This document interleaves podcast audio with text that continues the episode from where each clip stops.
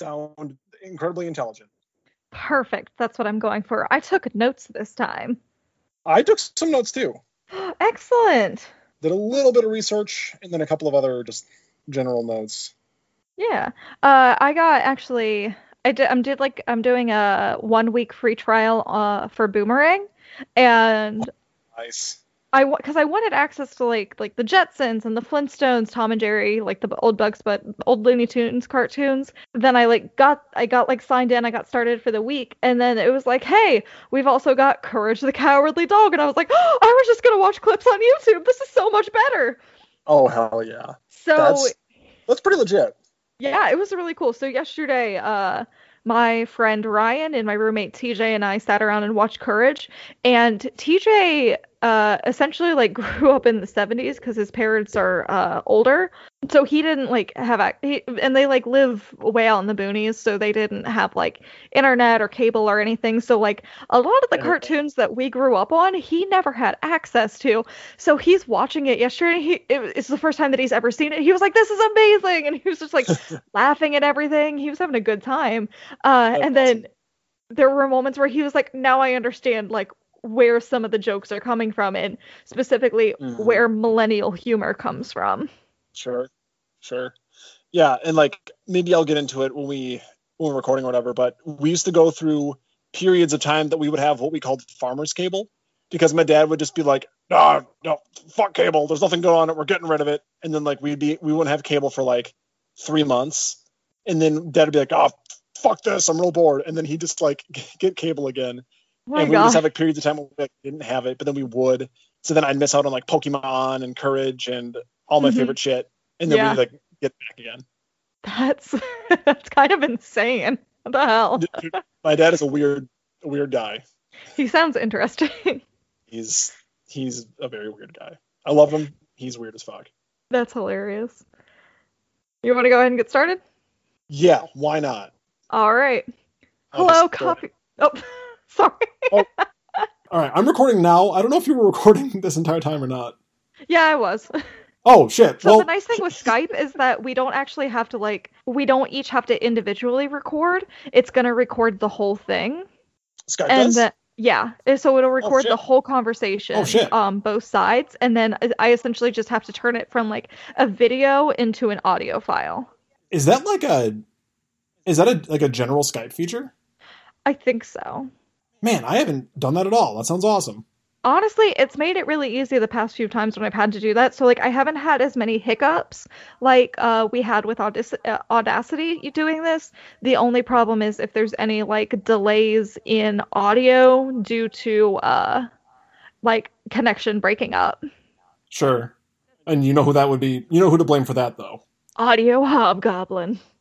Don't you dare invoke his name. I was trying to imply it so that we wouldn't say his name. We we knew better last time. Now we only we can only say it 36 more times before he appears and nibbles my toes. I already tweeted it to Elliot earlier, so that's two times. So Oh, oh, shit. Kylie, you the ship is going down. and I'm going Fuck. down with it, damn it. you know, and you know, you think about it. Um, I feel like the audio hobgoblin is like a, a character or a villain that could potentially appear on Courage the Cowardly Dog. oh, it could. He's kind of in that. Re- he or she, I guess we don't know. Um, I, I could not tell you the gender of the of the audio hobgoblin. Could be a number of different There is things. no the the audio hobgoblin would be some sort of oh maybe like an antagonist but then courage befriends it and then they kind of have a little picnic at the end i don't know maybe maybe he does something with courage Uh, you mentioned uh, that you had some notes. Did you? You know, I had a couple of different things that I had notes on too. I had break bro, uh, broken down into like three different categories. One of them was the influences of Courage the Cowardly Dog, some of the um, some fun facts, just general fun facts, and then also just some of my favorite quotes. That's what I did with my like 45 minutes of research while I was at work. Should have been doing something else research. I like that because that contrasts mine pretty nicely. I just did like uh, some background um, research on like when it was out, some of my favorite characters, uh, voice actors, uh, how it got started, stuff like that. So, and then I actually did a little bit of research on Dilworth, the creator. So, Yeah, he seems like a pretty interesting dude. He kind of remind he kind of gives me like a you know the dude who did Thor Ragnarok that Taiko is it Wait- Waititi is that his name? I don't know. Yeah, he, he's kind of giving me that vibe. Um, I believe his name is Taiko what Wakiti or Watiti, something like that. Um, yeah, like just maybe it's just because they were both wearing pineapple shirts in pictures that I saw them in. That might just be the only that might be the only similar factor between the two. Yeah, but then in your brain, your brain's just like, yep, these are two of the same things. Well, and then um, speaking of that, like me and my simple Iowa brain, I keep thinking that you're in Colorado, and you're not, right? You're in like Boston or something. I'm in Ohio. Oh, what? Where am I fucking getting these ideas? I don't I- know. I'm in the same state as Media Obscura and uh, Tessa and Elliot argue. Oh, you- oh, you're all. I mean, are you relatively close at all? Uh, Tessa and Elliot are in Columbus, but I think Nick and I are both in Springfield. oh, damn. That's I'm pretty sweet. sure. Yeah. Like I, anytime I hear anybody or I meet anybody out of town, I assume they're in Colorado because like everybody who I've ever gone to school with, if they leave the state, always goes to Colorado, and that's it. That's just what the Iowa people do. If they if they leave Iowa, they only go to Colorado. That's really weird. Yeah, I mean, I'm assuming they want to go there because they think they can make it big in the pot business, maybe, and like maybe, maybe they do. I don't know. Maybe they do. I don't know. Maybe. I'm assuming not, but Uh, I feel like Ohio people, whenever they leave Ohio, they either like go to like New York or LA, or they don't leave Ohio and they just stay in like one of the other. They they just moved to a different part of Ohio. Sure. Yeah. Yeah. I mean, if you, I'm in a tiny, well, I came from a really, really small farming community, kind of going back to my whole farmer cable story with my dad. Um, like, I, I want to say the town that we grew up in, there was like maybe a couple hundred people. And that's, that's with like the surrounding area. Cause it wasn't just the little township. It was also the farm, like, I don't know, 50 mile radius of all the farm ships around. Um, but then I went to school in a little town called Cascade, and I think there was only like a couple thousand who lived there. And now I'm in Dubuque, which is still relatively small. You're talking about like fanciful fictional places like New York and LA. Those are just um those are just bedtime stories I was told. Well, I promise the real. I've been to New York. It's great. It's beautiful. I love it. Did you have to go through some sort of like closet or wardrobe at like the turn of the moon, a certain phase to get through it? You had to answer a riddle to get through. There were many riddles. Yes, Yeah. Mhm. there were Mhm. several of those. But it was fine. I I'm had to sure answer a riddle. I got on a plane. I answered another riddle. I got off the plane. And of course there was some sort of troll that you had to pay a toll of some sort. Well, yeah, There always is. obviously. It's called the subway. uh, I guess if you don't mind, do you want to start with your notes? I'm afraid that my notes were bad. No, I'm sure that your notes were awesome. My notes were bad. I can admit it. They were bad notes. As I frantically type into Wikipedia, Courage the Cowardly Dog. That's what I did. so I did. I was just kind of reading through. So I was actually doing research late last week on Ed, Edd n Eddy, and I feel like the Wikipedia article for that was so much more comprehensive. The Courage Wikipedia page is kind of sparse, in my opinion. A little bit Yeah. Yeah, there, yeah, there really wasn't a lot. But I guess like Wikipedia doesn't have to have all the answers, considering like there's other uh, sources that kind of fill in the gaps for you. Like you can go to like fan Wikipedia, like fan Wikipedia pages, um, Sure. like fan wiki Mhm. stuff like that, Sure. and like that'll help fill in the gaps as far as like specifics go. But like just getting the basic information, Wikipedia did the trick. That being said, hello, coffee pot heads, and welcome back to another episode of Coffee Fueled Rampage. Hooray! I'm back from my hiatus. Uh, life got really crazy there for a minute. School, work, had a bunch of things happen. I've gotten to chill out, and I'm back. Uh, being said, it is Oh. I, Barista Kylie, here to bring you a hot serving of pop culture conversation. This episode, our guest is Luke. He's back! Yay! Yeah, Ky- yeah, Kylie, can I get a can I get a cold brew, uh, a Courage cold brew, and then maybe a a Muriel uh, uh, latte? Okay, it stops at Courage cold brew, but yes, I am. I'm Luke. Um, I guess I'm from the Rules Lawyers podcast. I this is the first time I think I've done a podcast that wasn't necessarily related to D and D, which is fine. I feel like I've been like really oversaturated with Dungeons and Dragons, if there is such a thing kind of in the same vein as Kylie, I am also coming off of a pseudo hiatus. I also have life kind of happening. I was I was telling Kylie before we were uh, we were uh, I guess tweeting with the the DMs as the kids call them, and I was kind of opening up about how my wife Lily she has been she's been very sick lately because uh, we found out she was pregnant a couple of months ago. Come to find out, she is having twins, and that is why she's been so very very sick and is now very large for like how relatively pregnant she is. Uh, so things have been stressful, uh, but it's uh, we're we're picking back up, and I'm gonna squeeze as much fun recording stuff in before I have a couple of little angels screaming in my ear and face all day every day. Angel screaming, it's the best. it's so yeah. exciting. I, I I hope that she's like not feeling as sick anymore. Um, I think that I had asked you about that a while um when we were talking late last week, but uh, I hope that she's feeling better. she had to go to the ER five times, and it was it was pretty rough. Like I, it really sucked because like it wasn't one of those things that I could just put forth effort and then fix. Yeah. And it was just like I had to wait it out and just kind of hope it got better. And she's she's feeling better. She's able to work and stuff, but she's definitely feeling sore and not feeling 100%. So pour one out for my wife. Pour one out for Lily. I will definitely pour one out for Lily later. Pour pour out a nice uh, a nice latte, a caramel latte. That's what she drinks. Pour one out for Lily right in your carpet in your living room. I will I will definitely do that. I will go to an open coffee shop. I will find one. When we're done recording, I will get a caramel latte. And I will pour it on my living room carpet. Yeah, and my mom on the carpet. Hashtag for Lily, and we'll uh, we'll make it go viral. It'll be amazing. She'll, she'll, she'll get off stoked. work at six in the morning tomorrow and be like, Luke, what the fuck did you make people do? Why would you do that? It's okay. This episode won't be coming out until like Sunday, so so we can do oh, that. And then like on oh. Monday morning, she'll be like, "What the fuck." Yeah, Lily. Guess what? A week ago, I made people ruin their carpets for you. Does this does this please you? Are the twins okay? oh my god. Luke, just you need to send money to these people. Fix their carpets. Hey, you know, PetSmart has a pretty good uh, carpet stain remover, so. Oh boy, howdy! Scouts Honor or something like that. I like it. It helps me with the dogs. It's great. I'll have to check that out. I I use um I use the red bottle. That's what I call it because it's red, and then I I spray it all over the the poop the poop the puke and the pee and the and uh, just any other fluid and excrement that happens to land in my house because I have the two cats and the dog. But you know, speaking of dogs, we're talking about courage. Yes, we are talking about courage the cowardly dog today. Um, I wanted to ask you, what was your like? Do you remember your first uh, inundation to courage and his wonderful, scary world?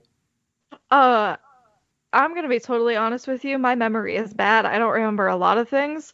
I mm-hmm. remember mm-hmm. him being present in my childhood, and I remember like, you know, when I didn't have access to the show, um, like as like a teenager thinking about it and everything, being like, man, that was a really weird show. But I do mm-hmm. remember like as a kid, like being like obsessed with it because I was one yep. of those kids that was obsessed with Halloween and uh, and, with and... the like so many others my age. Um, the show was actually defined as a horror comedy. Um, mm-hmm. so I think that's like that might be where some of it kind of came from. It was like this really spooky, really bizarre. Uh, every episode had like a monster of the week. Mm-hmm.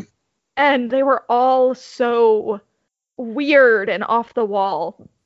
Like the last yeah. one that we watched last night uh, was the one with the hunchback. Yep. Who mm. wasn't even like scary himself. He was just like cold and wet because he was in just, a rainstorm. he was just a poor soul who was cold and like yeah, no, that was that was a good one. If I recall, he wasn't even like a villain. He was just like a, a cold, disconcerting fella. And that was pretty much it.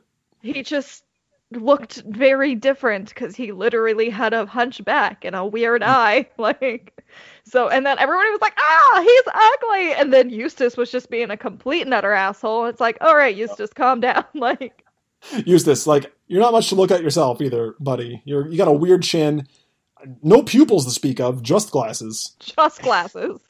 I you know, kind of like you. I don't think I remember the exact moment that I saw it or anything. But did you do any research on the the chicken from outer space, which is the pilot episode? Uh, I had a note that when it aired, and then mm. that's what brought about courage. But I didn't actually do any research or try and look that up specifically. So like so how old are you again i forget how old you are 25. 25 yeah so i'm a little bit older than you. I'm 27 i distinctly remember the chicken from outer space being on tv like i might have seen it i don't know if it was like the the night it aired or whatever but it was probably some rerun. But i remember it being on tv and i remember like the weird like spotted eggs that the alien chicken sh- shat out and made the people eat and then turn eustace into a big old nasty chicken man. Like i remember that shit being on tv and like the more I look back onto my childhood, there was a lot of horror that I was into that I absolutely adored and loved. And I, I kind of forgot how big of an influence horror has been on my life. And it makes a lot of sense because I read like a decent amount of horror novels and I love horror movies, you know, in my adult life, uh, horror based podcasts, things like that. And I, I kind of thought that was a thing I picked up in my like 20s. But then I look back on it and I would watch Courage the Cowardly Dog all the time. I would watch like uh, Are You Afraid of the Dark? So weird. I'd read and watch Goosebumps. Uh, you know, uh, read Scary Stories to Tell in the Dark, all that jazz. I was obsessed with all that stuff. Oh yeah. I think I kind of had a bit of an affinity for Courage as well because, you know, they're in the middle of nowhere. The town is called Nowhere. It's a dinky little town, and it kind of reminded me of where I grew up because we lived kind of like I said before, maybe three, four hundred people in like a hundred mile diameter in any direction from where I lived. So it kind of reminded me of that and like you know spooky shit that you kind of think about when you're all alone in the in the woods. It wasn't so much a desert area that I lived in, more of like a, a wooded Iowa plainsy area. But still, there was kind of some parallels. I think there was a period of time when, like I was mentioning before, we we had Farmers Cable, we didn't have Cartoon Network, and there was a good amount of episodes that I didn't see. But I like every episode that I did see, I remember it like I'm fucking watching it.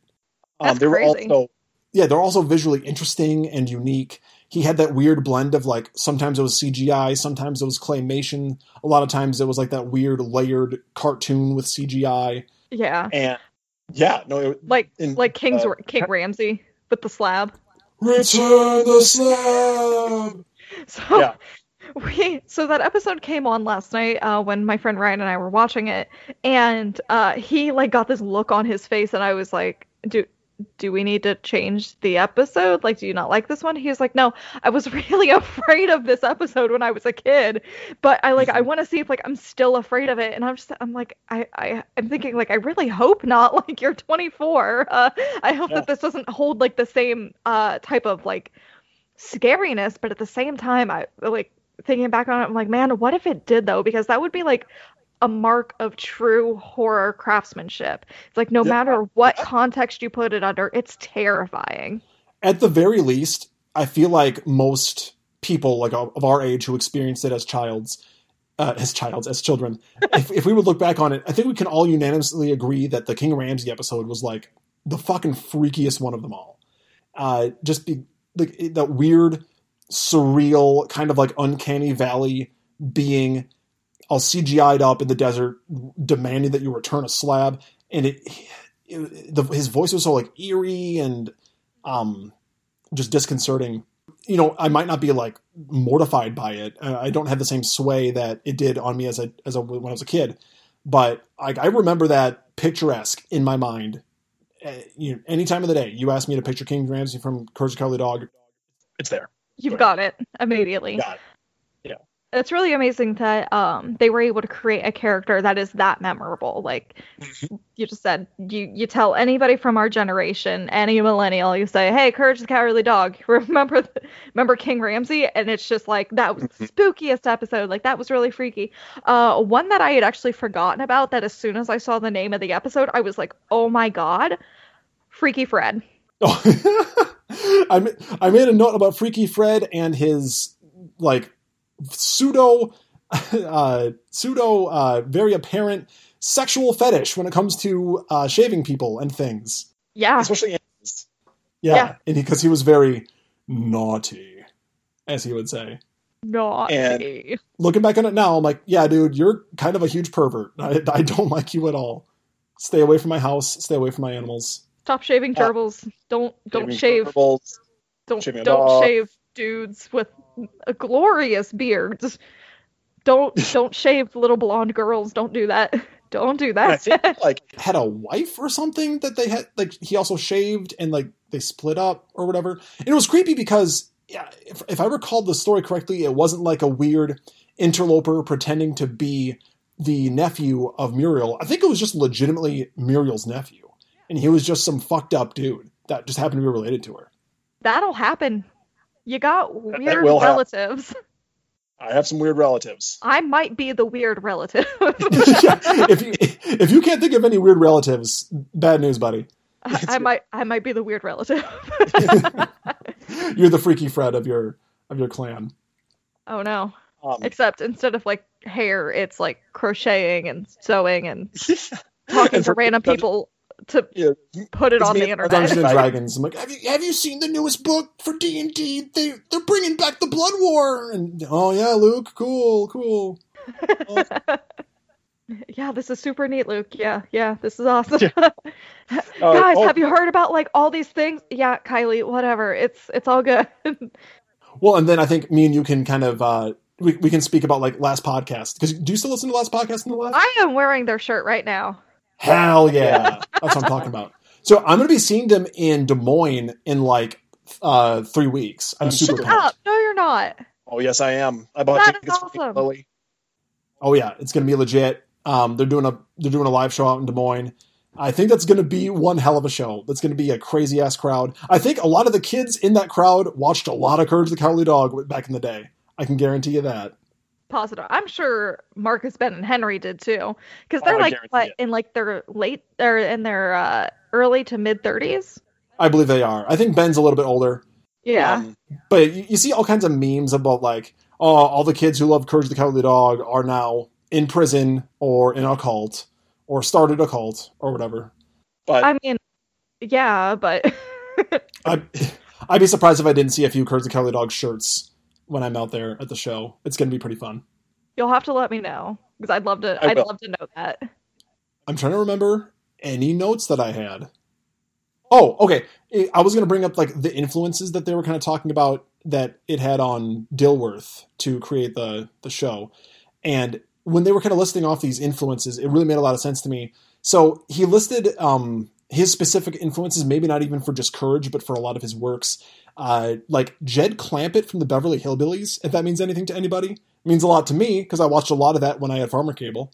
And like Salvador Dali, which I think is very apparent in Courage. There's a Oh surrealism. yeah.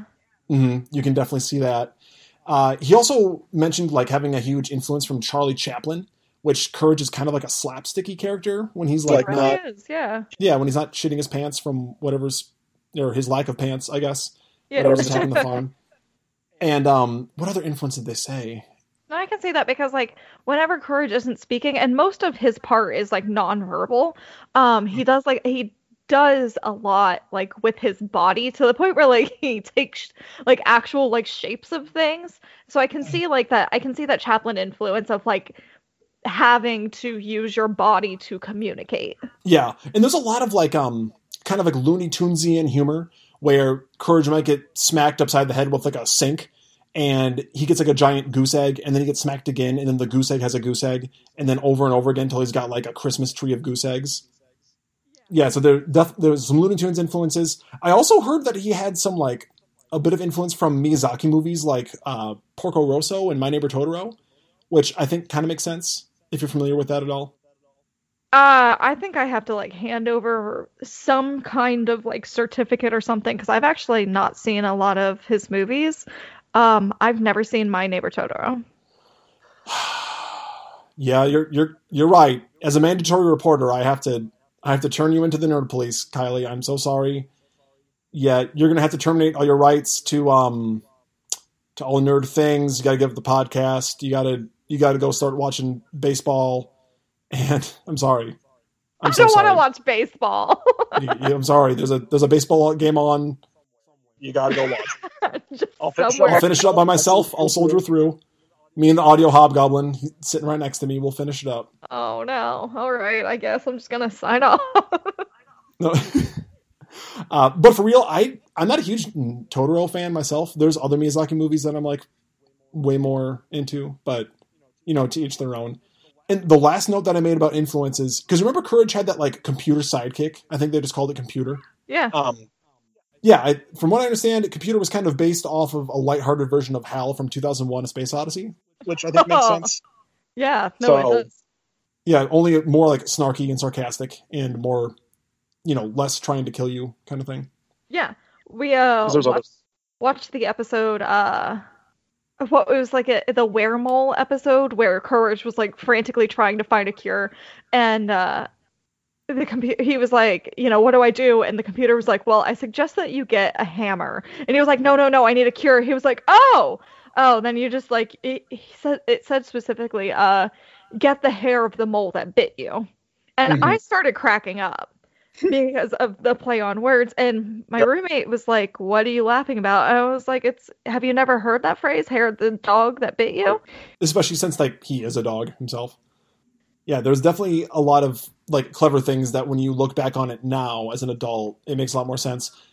You know, and he would he would do like just uh, homages to like horror movies. Um, I know there was one I can't remember what what it was called, but Muriel got possessed by like a couch demon, I think, and it was definitely The Exorcist. You know, Yeah. where like her head would turn around 360 degrees, but then like her head would pop off. So it was kind of like a slapsticky nod to The Exorcist, which is very fun. Um, and the last influence that I had written down was that Nowhere was directly based off of like a a Dust Bowl Midwest era, um, like kind of location. And then apparently, I don't know how true this is. This was like, I this is just some Google bullshit. No idea if it's real or not.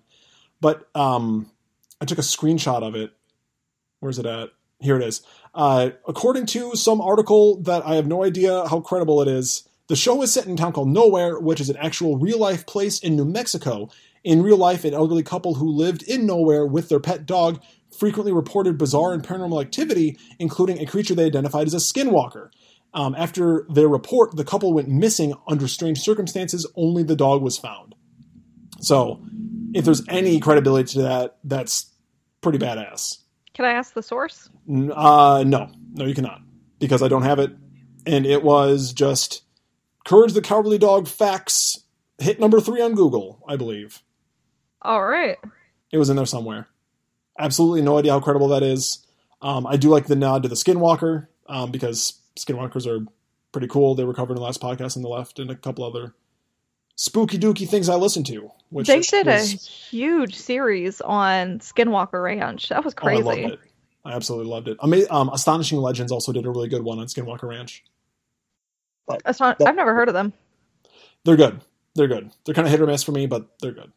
I have some fun facts if you want me to get into some fun facts. Yeah. Alrighty. So, fun fact number one. Uh, uh, Eustace's mask. I keep saying Eustace, but I believe it's Eustace. It is Eustace. It's Uh, Eustace. E U. Oh God, hang on, I had it written down. E U S T A C E. Yep. Yep. And I, I keep thinking of um in the, the intro where the guy's like, We interrupt this program to bring you Courage the Cowardly Dog with uh, Eustace Brah, or whatever he says. I have no idea what his last name is. Well, their last name is actually Bag, B A G G E, but I always hear Banks, which is Yeah, I thought it was nothing. Bangs. Yeah, or definitely Banks. The guy just Yeah. kind of goes bam, and I And I just just just kind of accepted that for what it was. But apparently, Eustace's mask it was in the original pilot was going to be a shotgun where he was just going to shoot courage. oh my God! Uh, Yep, that was a thing. But then they were like, "Hey, we're going to put this on Cartoon Network. Let's not shoot the dog. Let's just mortify him emotionally and scar his fragile psyche." And they they, had, they ended up going up with that one. Oh my God, that is insane! Wow. I know, right? Yeah. Uh, well, and then I guess uh, what's what's the guy's name again? Who did Courage? Dil Dilworth? Oh, oh, I don't know who actually voiced Courage. Or no, uh, John Dilworth. He was the one who created it. He was the Oh, creative guy. rated, yeah. But he did a couple of other animated things, and one of them was called Dirty Bird, and it was very much like birds with asses. It was a very a very bird ass centered video. So he definitely wasn't too shy from like uh, playing it blue or like having guns or violence every once in a while if he thought it was like funny. But obviously he kind of had to tone it down for Cartoon Network purposes. Uh, yeah, definitely. Oh, I started watching the episode. The one that I always found the weirdest was when, like, that after Muriel, I, I was like, what is Yes. up with Dilworth and ducks? Like, what is happening here? Very much into like uh, birds, chickens, ducks. Yeah, that was a that was a weird one, man.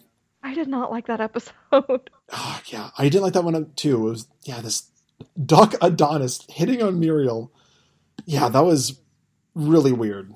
That was definitely really weird. The next fun fact that I have is uh, maybe have you ever heard any of the the fan theories that they have for Courage? Um, the one that comes to mind is that it's not like none of this stuff actually happens. It's all Yep. just like built up in Courage's mind. Uh, Mhm. that's like a little dog living with like these two old people and like everything that he sees he just perceives to be dangerous and bad not necessarily that it is and like not Yeah, necessarily that exactly. uh Like he's just um like the uh, Eustace and Muriel are just too old and they just aren't really able to walk him. So he's just so used to being inside the house and anything that comes in is just terrifying to him. Which is sad. I like to not believe that one because then it means he's not getting out and walked, which makes me sad. i know it's sad it is sad Uh, there was another one that people think that Nora just might be purgatory, which I mean, like I guess maybe you know, I guess any show like that you can just say it might be purgatory. I guess it could I guess be it could real. literally every cartoon it's like it's purgatory it's purgatory it's purgatory i'm bringing Mhm. that up when i do the ed edd n eddy episode like it's, I I believe the Ed Edd n Eddy one is purgatory. I'm on board with that. No, there's actually an explanation to why that person has that theory, and if they had done literally any digging into um why oh god, I have his name written down and now I can't remember who it is. Uh Danny Antonucci created those characters and like the Sure. influences hit that they had that he had on that on his style, it would make sense. It's not a purgatory thing. It's just the Okay. influences on his animation style. Boom. Sure. Well, and I know, I know we're, we're kind of getting into Edd n Eddy territory now, but I always kind of Now like I can idea- talk about that in the next episode.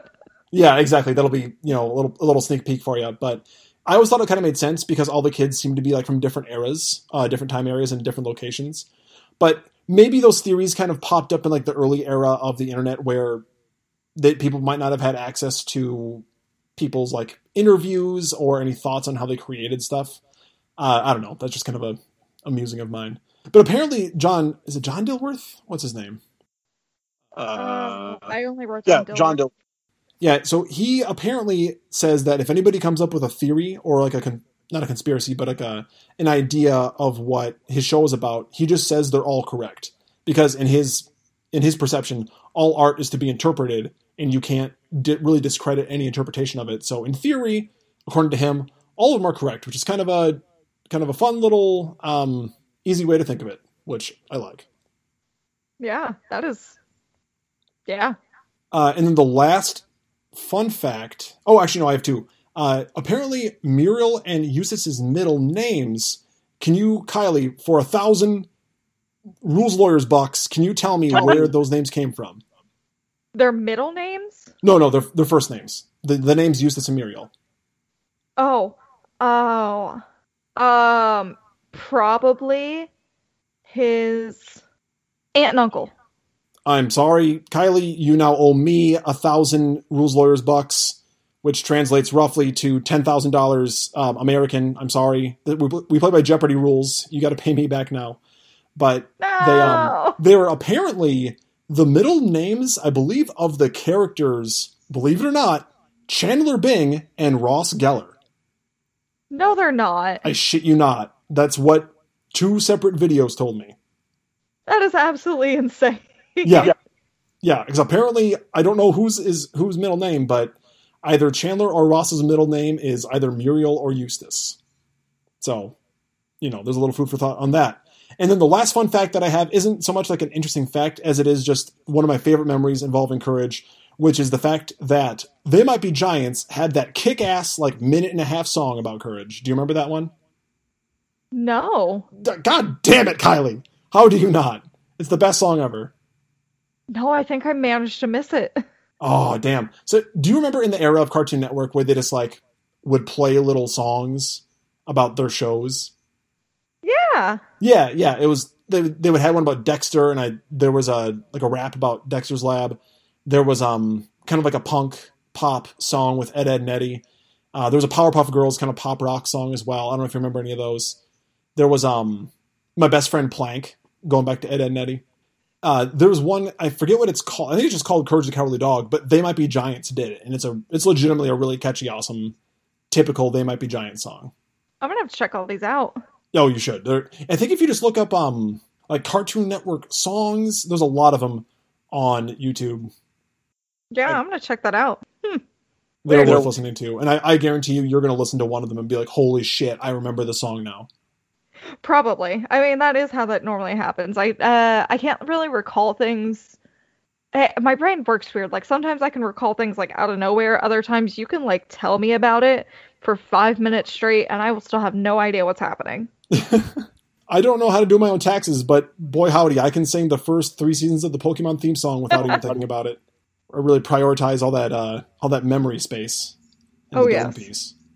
It's very important. Uh, did you have another fun fact? I I think those. Those- that it? Oh, I, I guess this is kind of a fun fact. Um, apparently, with oh, you'd be surprised with um, all the content that they had with Courage. It was all very spooky. A lot of it was like um, just kind of disturbing and violent. There, they had very little to almost no production issues or pushback on creative ideas from Cartoon Network. Like they kind of just let them do whatever they wanted to do for the most part, and that's kind of surprising. Maybe we're kind of in that early era of cartoons where we're not super into like being censored. I feel like censorship might have been a more of a recent thing with cartoons, but they still got away with a lot of shit with Courage.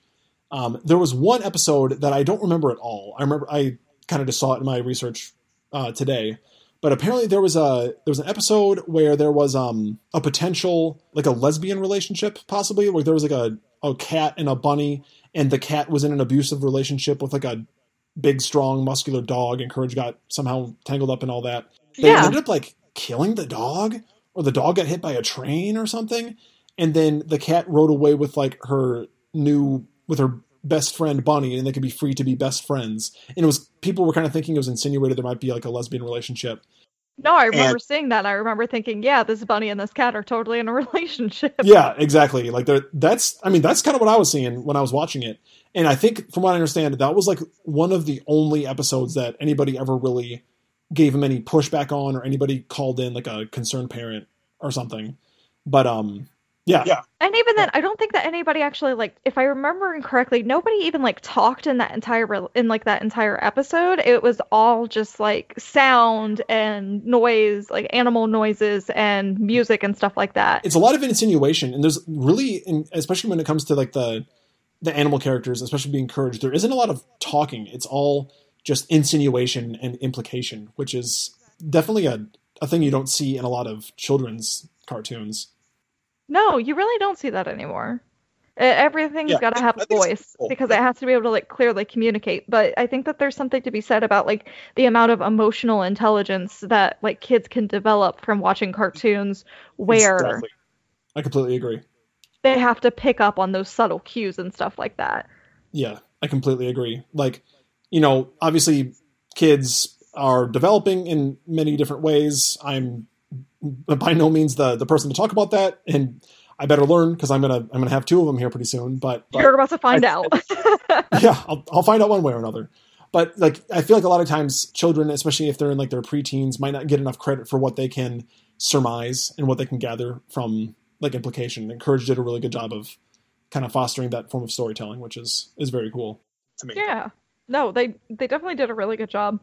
Uh, Dilworth really did a good job with that. Okay, so so when I was going through Wikipedia gathering all my information, I did like some general demographic stuff like voice actors when they were on board, stuff like that. But one Mhm. thing that was very specifically mentioned that I don't really recall this being a Uh, thing. I think I know what you're going to say, but go ahead. The house has an attached garage. Oh, okay, that's not what I thought you were going to say. I don't oh. I don't remember that being a thing. They ha- the house had an attached garage. Yeah. It Huh. was like very specifically stated in the article. And I don't remember it having an attached garage because, like, the truck is always sitting outside. yeah, I'm going to Google this real quick. You do that. I'm going to run over some other demographics. So, the show had uh-uh. its. Huh? I'm, I'm googling Courage the Cowardly Dog garage. So, uh, as you said, the show had a short in Uh, that was the Chickens from Outer Space, Yep. uh, or something like that. I don't remember the exactly what it's called. Um, but that actually aired in '96 as part of like a short series on Cartoon Network that uh, that they were running, and then uh, after that, you know, the short got a lot of really good reception, and Cartoon Network came up to Dilworth or contacted Dilworth, and they were like, "Hey, we want to, uh, we really like the short that you did. We want you to create a show for us." And uh, so that's how Courage got to be a show. He was, uh, I feel like at that point in time, Cartoon Network was really willing to just like let their artist have all creative control. They were like, "This is what's working." You know, this was a huge hit. Keep doing this, and you can do whatever you want. Like, it's fine within Exactly. reason, of course. Some of the best shit came out of that era. Like I know the original topic that I wanted to talk to you about was going to be Samurai Jack, and I know that you're going to be doing that with someone else, which I'm looking forward to very much when you're when that one comes out. I'm going to listen to the hell listen the hell out of that one. Oh yes. But That era was like my one of my favorite eras of cartoons. It was very very good stuff. Oh yeah, like the best things came out of it. And there was like at that point in time there were so many shows that they were producing. And I don't know if like with the new age of like technology and streaming or if like uh, because like people don't have cable as much anymore because cable's expensive so most people just Mhm. do like streaming sites that they've had to like cut production down to like the few shows that they currently have but it seems like there were so so many more back in like the early 2000s and even like before like 2010 there were so many things that they had and then they started like do- they cut a bunch of things they got some new shows but it never came back up to the level that it was I completely agree. I think that there might have been like, and maybe this is a syndrome of like maybe I was just getting older and thinking that the stuff from our childhood was the best. But I do firmly believe that like there was just more, there's a higher quantity of quality shows in that era. Maybe because they weren't as concerned with um like the cost of production or the cost of animation, and as Cartoon Network became more refined and became more streamlined, they started taking away creative control to save costs. Maybe I, I'm not gonna pretend like I understand how any of that works, but you know, you have your Samurai Jack, you have Ed, and Eddie, Courage the Cowardly Dog, uh, you know, Cow and Chicken, Johnny Bravo, uh, Codename Kids Next Door. Like, there's like a five year golden age span of all this um, good shit that I have. I fully plan on showing my girls when they're old enough. Also, real quick sidebar: Googled Courage the Cowardly Dog garage. I see a lot of pictures of the house. No garage. exactly Zero. zero. there is no garage they have a barn There's a barn. There's definitely there's a detached barn. and I think I might in one picture I see like a cellar door, but that's it. So So- yeah so that was a fucking lie. That is a lie, Wikipedia. I think somebody probably got in there and they're like, I'm just going to put this little statement in here and just really throw people off. Well, you got me. I am bamboozled. Another reason to turn in your nerd card. I, I, I won't do that one. I had to Google that one, so I'm not gonna claim like I knew that one off the dome. Ha ha! Turn in your nerd card, Luke. no, that's the only thing I have. not my wife, not my not my unborn children, not my my family or my dog or cat. Your nerd card. My nerd card. It's it's the most precious thing I have. take my wedding ring. Take my life insurance. Take everything. I need my nerd card. Uh, so the show got it ran for three year Uh, yeah, three years, almost to the date. It was like November 22nd was when it first aired in 1999, and Mhm. then November 12th. Oh wait, no, it premiered on November 12th, 1999, and ended on November 22nd in 2002. So there was a total of uh, 52 episodes, four seasons, three years, almost to the date. I thought that was really crazy. That is very cool. That's um close to my birthday. Oh, is it? Yep. Uh, my birthday is November 11th. Nice. In uh 2000, uh, not 2000, gosh, uh 1999, you got a present at Courage the Cowardly Dog. I did. Yeah. May, I mean, who knows? When I I, I would have been turning like eight, so maybe on my eighth birthday, that's what I was watching, or my the day after my eighth birthday. Yeah, that would have been really cool. Actually, that would be really cool if that's how it turned out. It might have been. Yeah. So I think the show uh had oh wait, there was also the voice actors. Um so Courage was played the entire time by Marty uh Grabstein. Grabstein? I'm not sure. Grabstein. Uh, so he was played by the same voice actor the entire time. Muriel was also played by the same voice actor the entire time, Thea, uh, Thea White. But Eustace actually went through two people. Um, episodes 1 through 33, he was voiced by Lionel Wilson. And then episodes uh, 34 to the end of the show it was Arthur Anderson. I couldn't find why that switch happened. Neither could I. I think I heard that um, there was like a I don't know if it was like a short or a movie or something like that, but I think there was a third voice for Eustace in like a lesser known tertiary product, but that one almost like kind of doesn't count, and I have no idea who it was. Yeah, they had done like a weird CGI something. I don't know. Yeah, they did. I saw like a little bit about that, but like I couldn't really. It, it wasn't like there was nothing like, hey, this is it. It was just kind of like, yeah, there was a CGI thing, and that's it. Yeah, it, it just kind of came out, and this is me pulling from like a half remembered memory from the long, long time ago of like noon today.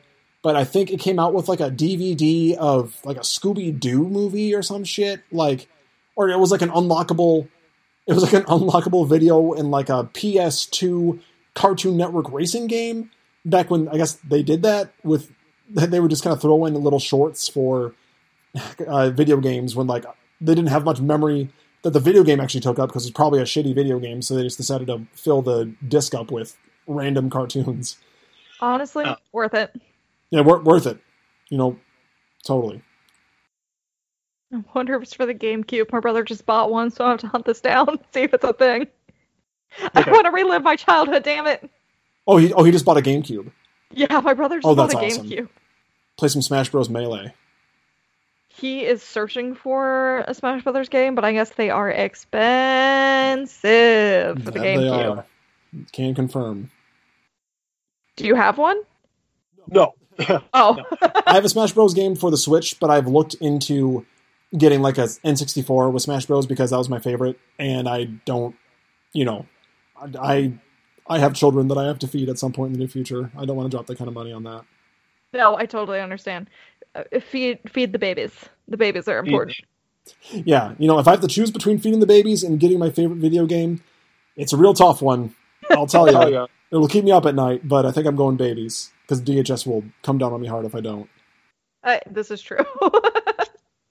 so, the show had a lot of really memorable characters. There was like that weird blue floating head. There was King Ramses. There was the mm-hmm. bathtub crocodile. Freaky Fred. Yeah. Cats. Cats. The medium, who was the fortune telling chihuahua. She's like one of my favorites because she's just like she will not take your shit. She's just like, I told you the stupid thing would happen. Like uh, mm-hmm. in the episode when like Eustace tried to contact his brother to like get access to this box, she was like, you know, you want to contact the dead, that's fine, but you can't do it for personal gain. And he's just like, whatever. And she's like, I told you told you not to do that. yeah, Shirley the medium ain't taking anybody's shit. Yeah, I was going to ask you, do you, so I was, I mean, you just said it more or less, that Shirley's your favorite character. Do you have any other favorites besides her? Cats. Cats is, he's pretty hard to not be one of your favorites. I really like Randy the Robot. Do you know who that is? I don't remember that. So this is a oh man. This is me and my old college roommate Alex. We would quote Randy the Robot all the time, and after having a very similar conversation to what we're having right now about courage. And he was a robot. For the longest time, I thought that Christopher Walken voiced him, but it's actually somebody named Peter Fernan or something. But he sounds just like Christopher Walken. And he was like a robot sent down from like the moon or outer space to go conquer and enslave people. And he briefly did enslave Eustace and Muriel and Courage, but he really didn't want to be evil. He just wanted he just wanted to carve reindeer. And that's what he would say all the time. He just, all he ever wanted to do was follow his passion of carving reindeer. And eventually, I think courage kind of got him to embrace his his true passion, and that was um that was Randy the robot. I liked him a lot. I, I firmly believed that it was Christopher Walken until this day, and then I googled it earlier today, and I found out that I've been living a lie. God, what were we looking up one day? Oh God, this was like on Saturday. somebody had looked something up, and now I can't for the life of me remember what the context was. Jackie, if you're listening, uh, you had looked something up, and it was somebody. It wasn't Sean Connery that was playing a role or doing voice acting. It was the voice actor impersonating Sean Connery. Jackie, if you're listening, I need to know who it is because I'm probably going to forget to text you and ask. Was it Saturday Night Live? I don't remember. I, I cannot for the life of me remember because I wasn't like really paying attention to the conversation because I was having another conversation until she said something about Sean Connery and then like that was just the magic word to make me listen. and that's when I came in. So I cannot for the life of me remember what it was specifically that they were talking about. But um I think it's always kind of funny with voice acting that like sometimes people sound so similar or they'll do impressions. Like it's got to be this person, but it's not. Well, and so remember a little bit ago when you were bringing up the the, the attached garage thing, where um, I thought that you were going to bring up something, and one thing that I kept coming up with in my research was there was an episode. I can't remember the name of the episode, but people apparently were convinced that Ringo Starr did a voice for one of the characters when apparently it wasn't. It was just some like random dude, and it just that, that was one thing I kept seeing over and over again. That people were like convinced Ringo Starr did a voice. Was it the it was... ducks in like the first season? Because one of them was uh, you remember like the the Warner siblings? They were like weird cat mouse alien creatures. Yep, yep, yep, yep, yep. Yeah. Yep. Uh, I think it was Yakko he they got yes. his voice actor, and he sounds like Ringo Starr, but he is not Ringo Starr. yeah, like apparently that was a big hot topic of debate in the courage community for quite some time, but the, the the polls are out, and Ringo was not involved in this one. Would be cool if he was, but, but that would be very neat. Yeah, I like how that we're getting into like the real debates. Is it Ringo Starr? Is it Sean yeah. Connery? Is it Christopher Walken? Is it Christopher Walken? It's none of them. no, absolutely. It was just a bunch of random jerk offs that were no one's ever heard of, more or it's, less. It's three raccoons in a trench coat. it's none of these people. Three raccoons in a trench coat. Damn it. Yeah, three. Ra- yeah, I see it on the IMDb right here. Three raccoons in a trench coat did the voice for the spirit of the harvest moon, the floating disembodied head which is a real oh, character. God, that's what that was. Yep, he was the spirit of the harvest moon. Like holy shit.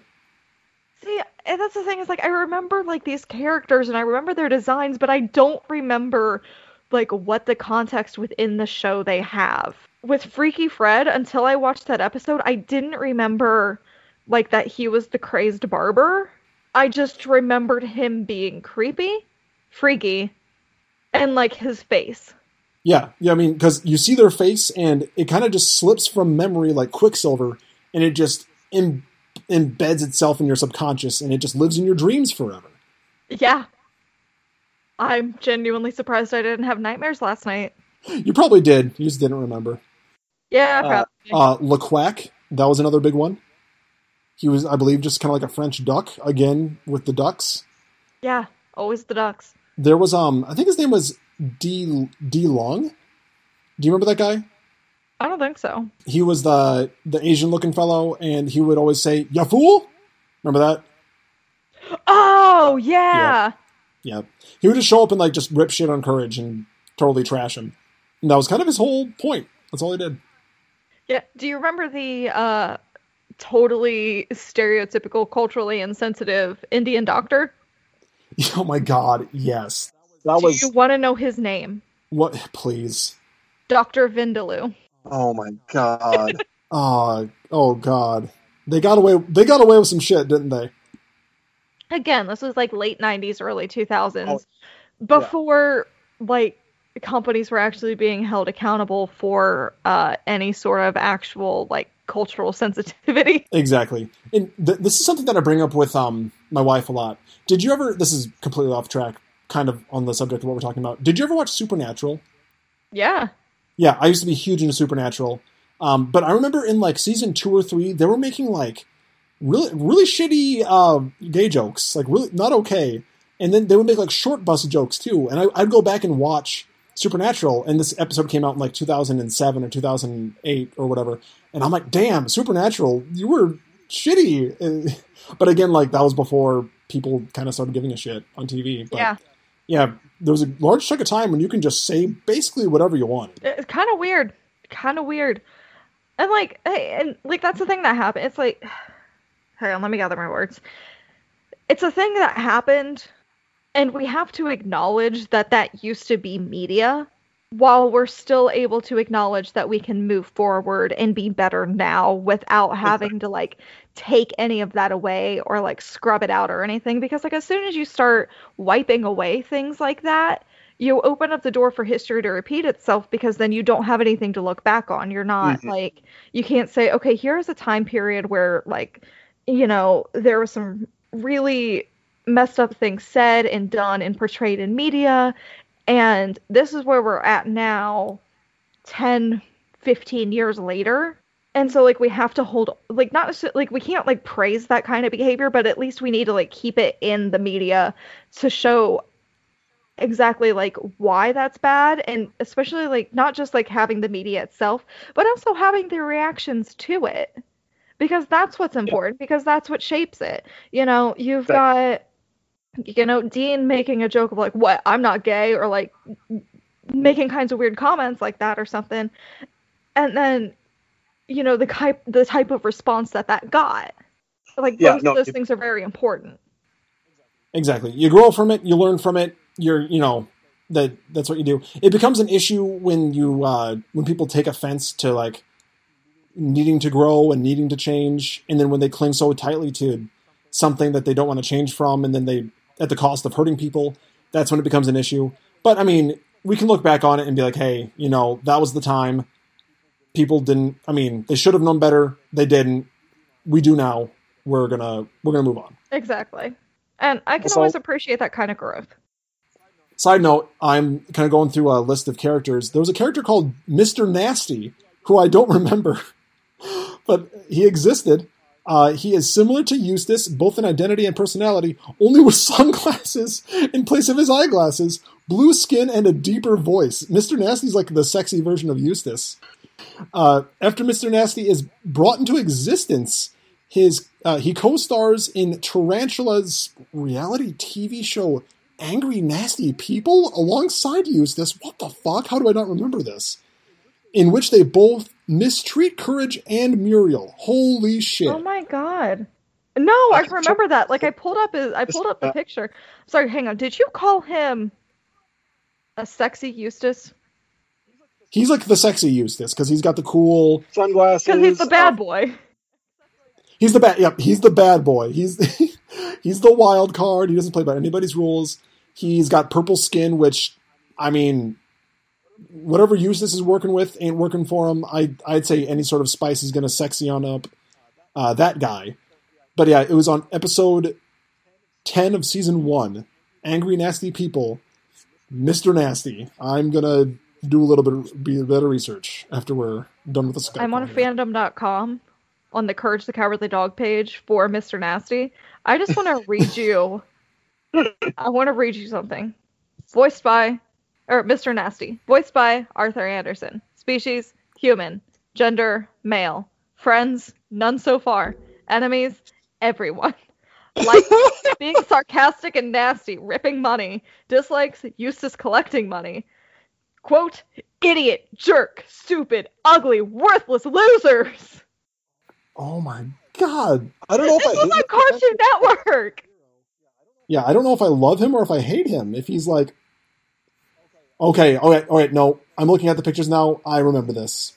I remember this. i had to look at him to remember him Like I said, these are these are beings that are just like like Carl Jungian archetypes that just like live in your subconscious. They they're a part of the collective subconscious of all human beings, and they kind of manifested in this show for a hot couple of years, and now they're just gonna live. You know, when when the nukes finally drop and everybody's fucking dead, and we all go back to being cavemen, they're gonna be the ones that appear on the cave walls, yep and that's how I ruined Christmas for everybody, just like that. thank you i just we're so far from christmas but it's ruined yeah.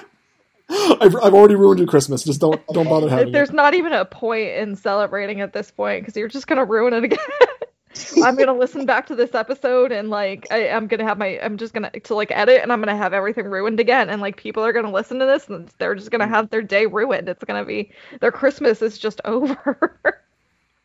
That's why they call me Luke, the Christmas ruiner Vorwald. Did you have any um any other like notes or any other like favorite quotes or anything like that? I don't have any quotes, but I do have a couple more notes. I can go through those and you can give us those awesome quotes to close us out. Hell yeah, lay it on me. Oh yeah. Uh so a fun thing about there was like a lot of weird noises, a lot of weird sounds um in the show itself. Dilworth actually liked his sounds to be created from scratch over using uh like ones that are that have already been made because I I think it was like more of like an authentic like make, really make it fit kind of thing. Mm-hmm. But then he also really only wanted sounds that made him laugh. and I think that's why like that show like Courage over like many of the other shows is just genuinely a little bit more funny because like he was fully invested in making sure that like people were laughing not just at like the dialogue or the premise or anything but like even something like just making sure that the sounds really like packed a good punch to make sure that you got your giggles in. I appreciate that. I definitely appreciate that as well. Uh, i have a fun fact of my own. So after Courage ended, Dilworth actually started his own animation studio called Stretch Films, and mm-hmm. he also did sound design for shows such as Doug, Ragrat, Rugrats, PB and J Otter, and My Life as a Teenage Robot. I want uh, to cover three of these. Do you know uh, which one it isn't? Uh, uh, the the robot. No, no, PB and J Otter. You're not doing PB and J Otter. Yeah, I'm not going to do PB and J Otter. I remember that. I want to oh, do My Life as a Teenage Robot. That's awesome. I remember a lot of PB and J Otter. I remember the theme song. I don't know how to raise a child, but I can sure sing them the theme song to PB and J Otter. Hey, you just do that, and they're gonna be so happy. That's half the battle. uh, and then like the end credit, they started out with the ukulele, and then Dilworth was just Dilworth was just like, add more things. And they were like, "What?" And he was like, "Add more things. Like we've got this awesome ukulele, but like add more noises. And they're like okay add some more noises. All right okay this is perfect. Like okay cool. So that's how we got the end the end title. It was just him just being like it needs more noise. But because it is a ukulele i own a ukulele and i want to learn how to play that song. So i'm giving myself a mission. Do it. I'm gonna. Yeah, please do. I also own a ukulele. I used to know how to play some chords. It's been years and I've totally forgotten. But, um, yeah, I play other stringed instruments, but the uke has kind of fallen by the wayside. It happens. I honestly don't remember the song. I have to look it back up. I I could not imitate it right now, even if I wanted to, because it's please so give, Please give me an acapella rendition of the song. No. Oh, oh if I gain ten followers on Twitter because of this episode, and then you have to tweet me with the hashtag hashtag courage and title. If I gain 10 followers, new followers, I will post a video on Twitter of myself just doing with my mouth the end credit. That's amazing. R- real quick, I'm just gonna create ten different Twitter burner accounts so I can make that dream happen. I want to see that really bad. you can't do that you you don't know. they're they're all going to be like Vuk Lorwald and Kuel Lovard, the Twitter account. Luke Vorwald two, Luke Vorwald five. I will know. Damn it! I've given away my, my strategy. I feel like I should I should do something like that as well. If I were to get the, the ten followers with the hashtag um, Courage Announcer Man, I will do a reenactment of the the beginning of it because I really like doing the the enact, the announcer man's voice. I like doing it a lot. You do it well. Thank you. I was fishing for it and I I caught it. I caught the fish. Thank you. I like how in the two episodes that we've done, both of them have come with a challenge. yeah, exactly. The uh, the last one that we did with um the D, the D and D facts or um I think it was if you counted how many times we said audio hobgoblin, then I said to if people were to prove to me that they can count it, that I would give them like a, a drawing of their choosing. And straight up, I do not remember what the number of times we said it was, but Andy, he plays in my podcast, and he was the only one who like to- he just like told me in person. He goes, "Yo, Luke, 37." I'm like, "What are you talking about?" 37. 37. That's how many times you said it. Draw me something, and I'm like, "You're not. No, absolutely not." It's kind of like that thing where like if you if you're a family member for someone who works at a radio station, you can't win the prize. That kind of deal. Ah, yeah. Yeah, no, he's not. He's not getting anything drawing, and if, if it's Andy, he's gonna want me to draw something perverted, and I'm not gonna do it for him. I won't give him the satisfaction. I will write him something and then I'll send Yeah. you a Yeah. picture and you can send it to him. I, I'm not saying I'm above not drawing perverted things. I'm just not drawing it for Andy because I know he's gonna enjoy it too much.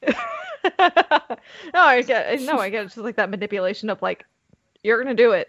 You're gonna do it because you said that you would on Twitter. you want to give us those quotes? Yeah. So there's a few quotes that are classic, and then I'll give you a few of my favorites. Um, of course, some of the major ones we have the things I do for love, courage. Whenever he was about to do something uh, stupid or courageous, there was um, the ever you know one of the best ones. Stupid dog, you made me look bad. Look bad. Sorry, Eustace Bagge, and that's why I'm I messed up the word there. Uh, courage, you know I can't hear without my glasses. Muriel. Um, I already gave you a few other ones. Return the slab, of course, is uh you know the one that's stuck in my you know subconscious and conscious mind for the rest of my life. Um, I just want to carve reindeer from Randy the Robot, aka not Christopher Walken, and then my two other favorite ones that I have. I can't remember the episode's main premise, but Cur- or Eustace was being interrogated by like some squirrels or something, and they were asking him what certain things were, and they showed him a picture of like stars or of constellations, and he said, "Those are dots, a whole mess of dots." And then they also showed him a picture of a globe, and he said, "Oh, that's a bowling ball covered in throw up." Those were two of my all-time favorite. I, I still say that with uh, my friend Jaeger to this day. Those two lines. I just I want to embroider or cross stitch both of those so badly. if we get hundred followers total, we will embroider and cross stitch oh god, this is gonna take me forever. I've got Halloween for our top level I'm starting on Patreons. We'll, Like- we'll-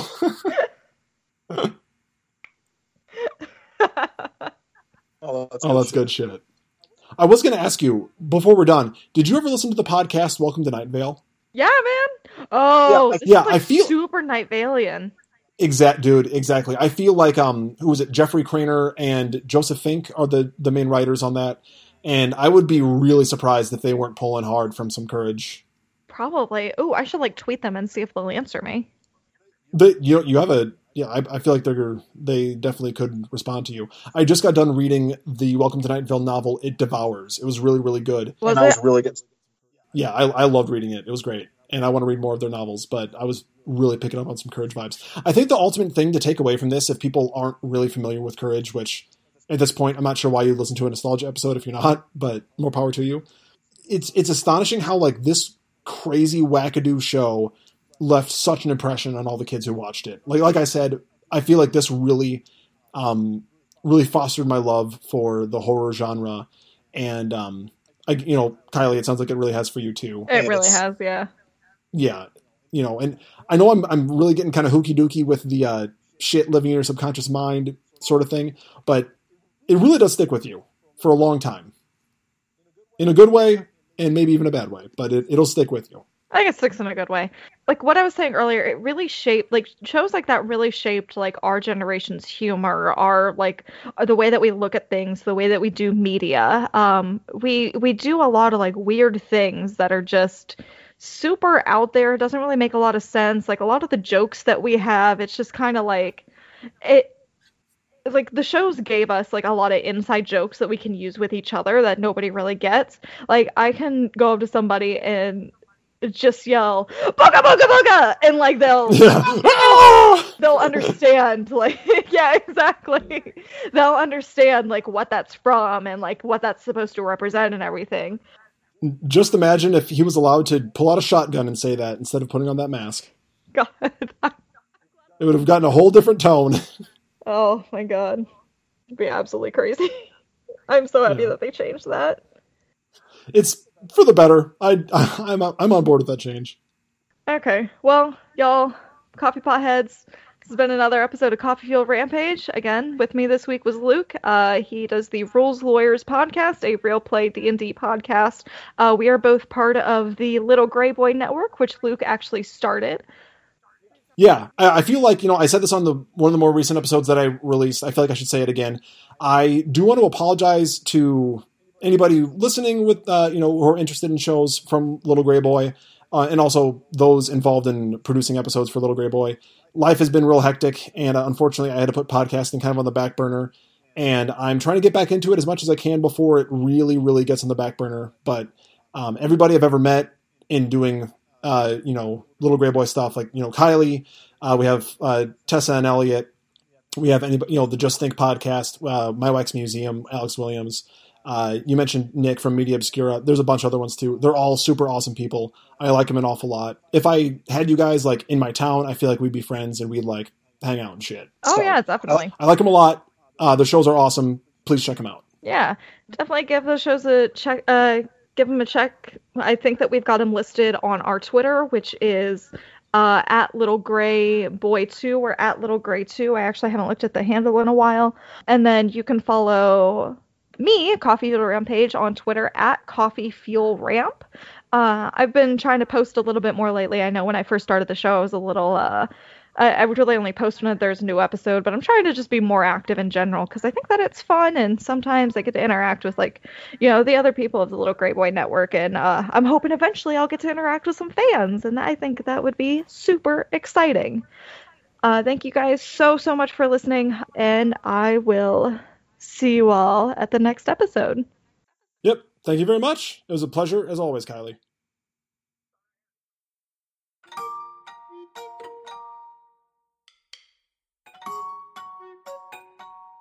Hey Jeff, do you like video games? Yeah! Hey Cody, do you like free? I guess. That's what I like to hear. Come on down to Budget Arcade. We got games galore. We got red games. We got blue games. We got battle roy games. We got ba- RPG games. We got games coming out our butt, and they're all free. How much? I said free. Who is this guy yelling in the middle of the street? I don't know. Join Scott, Jeff, and Cody each week as we help you navigate through the realm of free to play games. Budget Arcade is not responsible for money lost on microtransactions. All loot box purchases are final. Get Budget Arcade wherever you download your podcast from. Now, who's this guy? I don't know. He just he keeps yelling. I'm not really sure.